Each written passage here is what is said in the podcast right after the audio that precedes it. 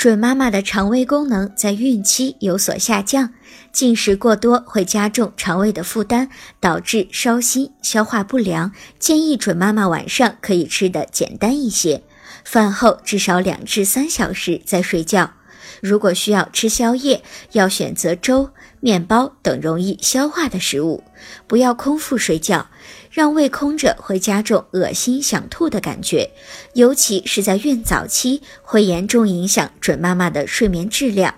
睡前不宜饮用太多的水，虽然准妈妈需要保证饮水量，但是我们不提倡准妈妈睡前喝水太多，以免导致频繁起夜。影响到准妈妈的睡眠质量。